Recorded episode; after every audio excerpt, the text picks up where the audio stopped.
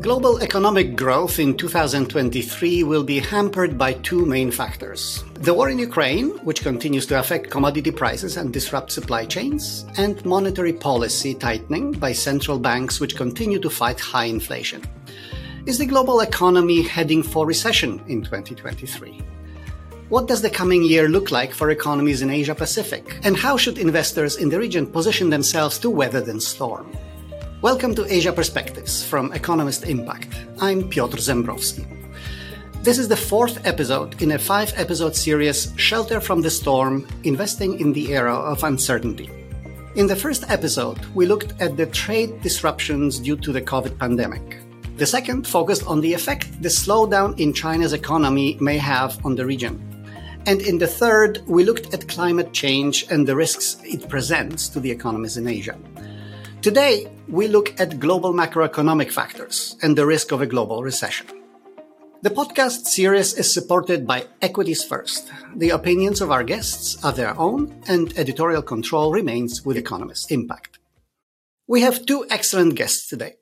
Charlie Buxton is head of investment management at the Fry Group, a British financial advisory firm with more than 100 years of history.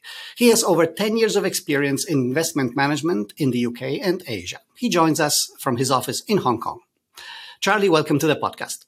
Hi, Peter. Thanks for having me on. Dhruv Arora is founder and CEO of Syfe, a digital investment platform. Originally from India, Dhruv spent seven years at UBS Investment Bank in Hong Kong, where he was director of ETFs and portfolio trading in global equity finance. He joins us from Singapore. Glad to have you with us today, Dhruv. Thanks for having me over, Peter. A few months ago, at the end of 2022, the view of The Economist was that the global economy was heading for a recession. In the United States, it was expected to be mild.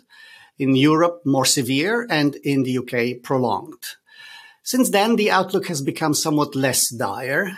Mild winter in Europe brought down oil and gas prices. Inflation appears to be retreating, and the latest financial data from the US shows some resilience. In Asia, in the meantime, China has reopened for business after abruptly dropping its zero COVID policy in late 2022. Considering all these factors, as well as the ongoing war in Ukraine and continuing monetary policy tightening by central banks, how does 2023 look for economies in Asia Pacific? I think for me, the key point there is that the situation is less dire, but we're certainly not out of the woods quite yet. And a number of risks are still at play, many an overhang from last year, namely, and obvious ones, inflation and interest rates. I think when you're looking at the Asia Pacific regions more specifically, and outlooks are always tricky and regularly revised at the best of times, Uh, but to my mind, there is no doubt that China's surprise reopening is a fillip for both the global economy and also those Asia Pacific economies which depend more heavily on China as a trade partner. And so, favored tourist destinations such as Thailand and Vietnam come to mind. This should provide a welcome ballast to GDP, even if recession fears do play out in Europe and the US. I think if we look specifically to China itself, obviously we've just come uh, off the back of the Lunar New Year, in which we saw over, I think it was over 300 million domestic tourist trips from Chinese nationals. So domestically, China's own economy should start to recover too. Although, as with all these things, I think it'll take time. We saw that in Europe, particularly after it emerged from, from lockdowns.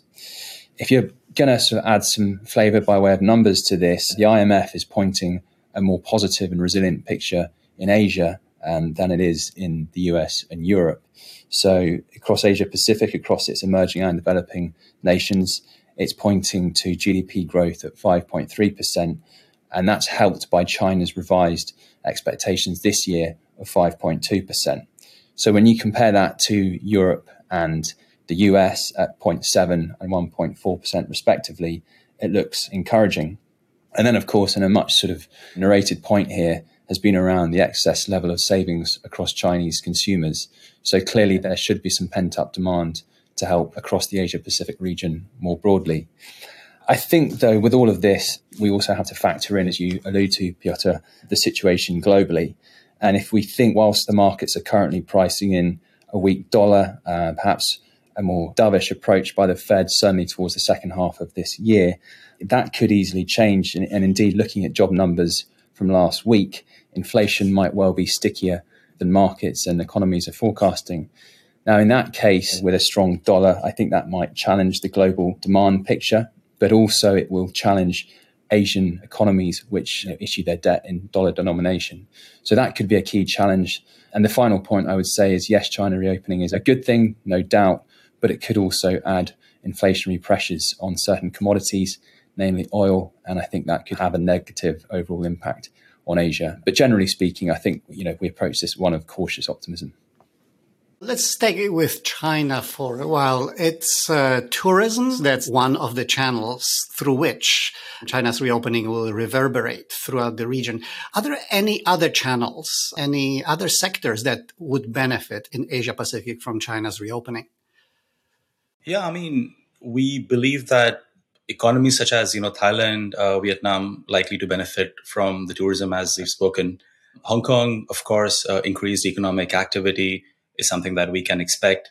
And I feel Vietnam should also benefit from uh, increased trade, one of the big trading partners, which will eventually be having a positive impact from the increased domestic demand within China.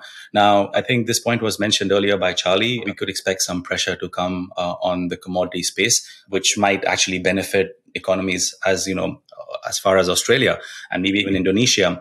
But I think what's quite interesting to see is what would potentially happen within China.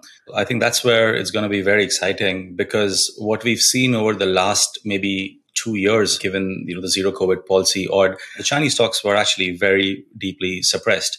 And even at the slightest news of reopening, which started doing the rounds towards Q4 last year, you've seen a massive outperformance in the globally listed ETFs, whether it is the tech ETFs, whether it's the MSCI, CHI, which talks about the broader China exposure. Now you're seeing these stocks up almost about, you know, these ETFs up anything between 35 and 50% in the last three months. Now, the proxy for that, the way how we see it, is essentially the fact that the world is pricing in what else can domestically, you know, drive up in China. And one area which we feel is going to be a bright spot is going to be H shares, which are actually Chinese company shares, which are listed up in Hong Kong. So I think historically, given the fact that by the virtue of being in Hong Kong, they probably have a broader global exposure. It's a much easier access point uh, for global investors, and it's quite a common technique that many investors use to actually access and you know see the proxy in the markets. I think the other point to mention, of course, when you think about China and some of the ETFs that Dhruv mentioned, is around the more favorable, or on the surface anyway, more favorable regulatory environment.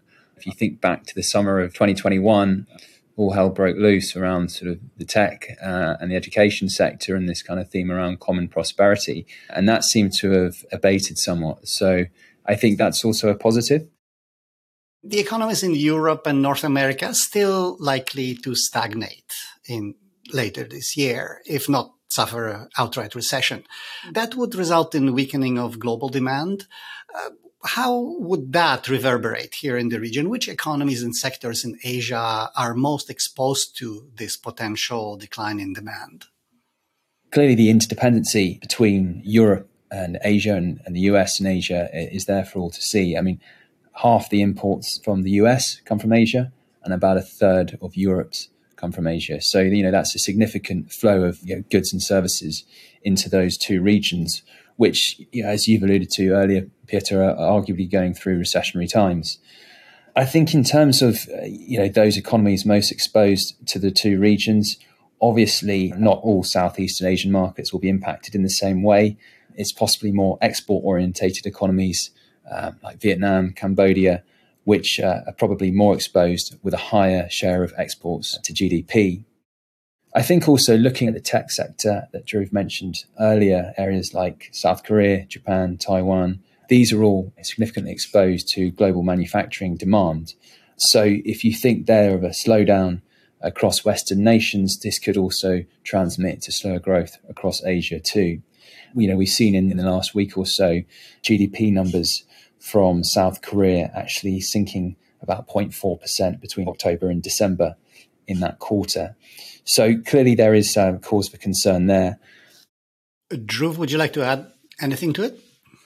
Charlie's covered it really well. I, I, think the only thing where we perhaps maybe have a slightly different view is that we actually believe some of the Southeast Asian economies they'll be able to manage the impact with the China reopening story. India is also an interesting market to keep in mind because of the strong domestic demographics as well as a vast consumer market. India was one of the few bright spots in the global uh, stock markets last year where the indices were slightly in the green, so as to speak. Now, with the heavy focus on economic reform, development, favorable policies such as Make in India, there is a massive internal push to domestic entrepreneurship. And this is quite fascinating because of the regulations that were affecting China over the last maybe 12 to 18 months. You've seen a lot of capital flow, which historically for Asia would probably go into China flowing into India. This has led to very successful startups, successful listings, job creations. Of course, impacted in the last few months what's happening in the world. But generally, I think the fact that it is heavily domestic demand driven is going to be another bright spot in this environment to consider. The podcast series Shelter from the Storm Investing in the Era of Uncertainty is supported by Equities First. And now, a word from our sponsor. Liquidity is one of the proven strategies to manage risks in financial markets in turbulence and uncertainties. Equities First is your solution for redefined financing.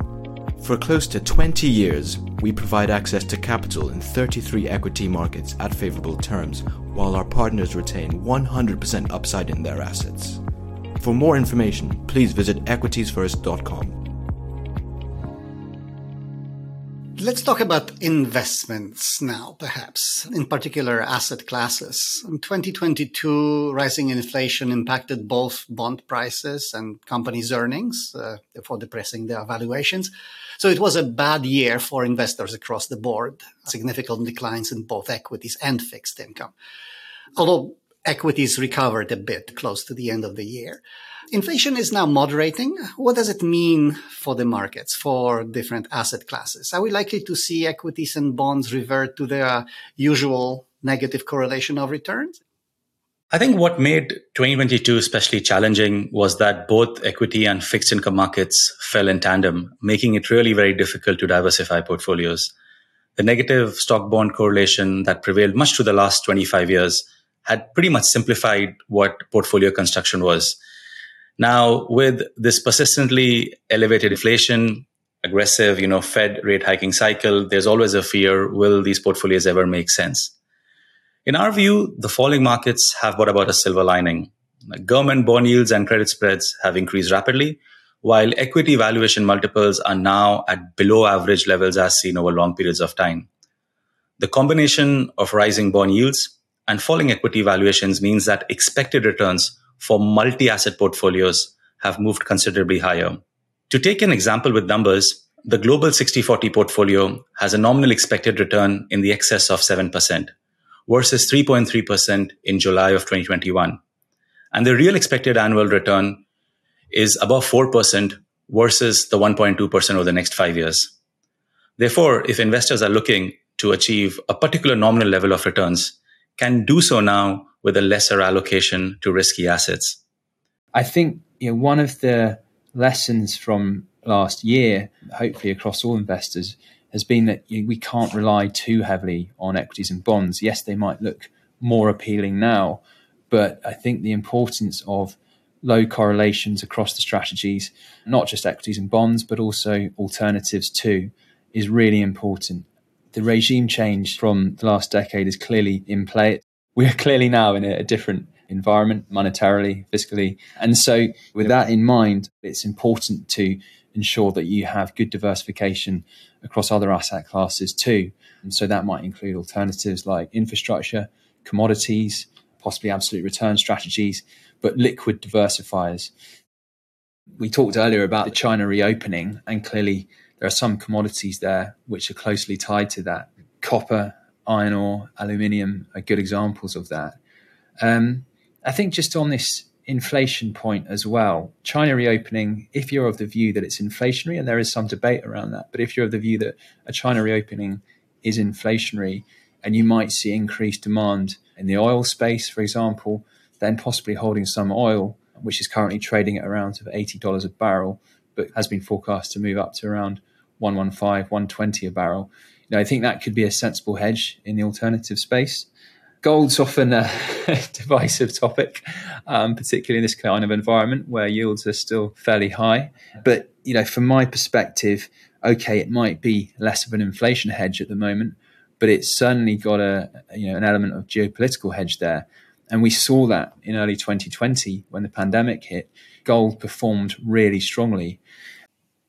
Perhaps I'll continue uh, with you, Dhruv. Just uh, following up on a comment that the investment regime has changed from decade of low interest rates, cheap money to high interest rates. And how does that change the strategies or the approach to investment for the next few years with high interest rates?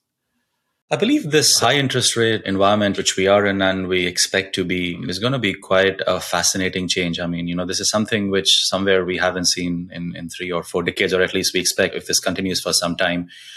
Would have happened, or rather has happened now for a lot of, whether you're an individual, whether you're an institution, whether you're a family office, is that your risk reward ratios have skewed a lot. So go back two years, you are going to get 0% if you're a gold customer at some high tier bank you might get 5 basis points. But the reality is now the average customer can get 4 to 5% as risk free as they come by just putting a fixed deposit uh, with the bank. Now the expectation is that with these interest rates already at this level what you could potentially get out of investing in high yield bonds or let's say corporate bonds for example now shoots north of 8 or 9% we're talking of like stable investment grade companies. So what we expect to happen is that, you know, in some ways we've been talking a lot about this internally where we believe the last few decades largely belonged to equity. I don't think equity goes away. I still think, you know, it's got an element which everyone can associate, whether you're an Instagram user or a Google user, so as to speak. But I believe that the fixed income as part of your portfolio's allocation will actually increase just by the mere fact that at the end of the day, in an environment where people are uncertain, if you can confirm and if you can get a higher return, why wouldn't you? So what I expect to happen is a higher allocation coming into fixed income portfolios and in fact, some individuals also considering, you would hear about this 100% equity portfolios. I actually expect some people to have 100% fixed income portfolios, which, you know, as long as they are beating inflation, they have some sort of a surety that these are big companies. Let's say if it's a corporate bond and they will get the principal and the interest back at the duration will be quite a fascinating shift. One thing we haven't talked about is just the impact of rate rises and how those play out on fixed income and particularly that um, you know high yield space over the next 12 months. Clearly and again this is a much sort of covered point in financial press you know, rate rises take around i think historically 12 to 18 months to feed through into the real economy. So how stretched those high yielding companies will be as a result of rate rises actually filtering through uh, remains to be seen. So i think it's important to remain in the sort of slightly safer echelons of debt and then on the point around equities, uh, absolutely. Again, they still offer good value. But I think my preference, given that I expect us to move into a slightly more volatile period over the next few months, my preference would be for sort of dividend growth stocks because I think this will always require a slightly more disciplined management style from those companies. What risks are top of your mind right now looking at 2023 and beyond? Clearly rising interest rates and the feed through from last year is still a concern. There's all sorts of chatter around inflation and whether that's on downtrend or not, how sticky it is. Clearly, average wages in the US are coming down or, or moderating to an extent, but there is still you know elements of inflation there, like amongst the services sector. So look, that's a concern. As with all these things, you know, you can't you know, look at the macro picture without looking at deglobalization or reglobalization or slow globalization, as I think I read the other day as well. I think that's also a key point. You know, yes, China is reopening. It might shift the picture away from you know, supply chain focused purely on China to other areas, particularly in Asia. Actually, you know, Vietnam has already started to benefit from companies relocating some of their supply chain away from China, and I, th- I think that that as a trend might continue. One of the areas where we believe is this thought about what recession really means. Now, a lot of optimism is also based on some sort of, you know, increasing demand coming out of, let's say, new economies. But the reality is a lot of this optimism is based on the reopening of certain economies such as China. But there is obviously a consensus after the last Fed meeting, a high consensus. I think the last number I saw was about 65% of the economists who were uh, interviewed who expect that the probability of recession in the next 12 months is very, very high. Now, how the world actually reacts to it, what does this actually do to the job market? Do people just, you know, start getting a bit more conservative with their capital and how that's, you know, starts impacting some of the things that we expect to be positive, such as, you know, more demand for production coming out of China because the global markets open and China can provide it. These are some of the things which uh, we will want to keep a close eye on, as these are some things which unfortunately only time will tell. That's all we have time for today. Thank you, Charlie and Dhruv, for sharing your views and insights. I'd like to thank our production team, Bilge Arslan and Rudy Osman. And thank you to our listeners for spending time with us. Stay tuned for future episodes in the series Shelter from the Storm Investing in the Era of Uncertainty. The series is supported by Equities First and is part of Asia Perspectives from Economist Impact. If you have any feedback or questions about this podcast or any work from Economist Impact, email us at asiaperspectives at economist.com. Please make sure to subscribe so that you receive updates when new podcast episodes become available. From the editorial team at Economist Impact, thank you for listening.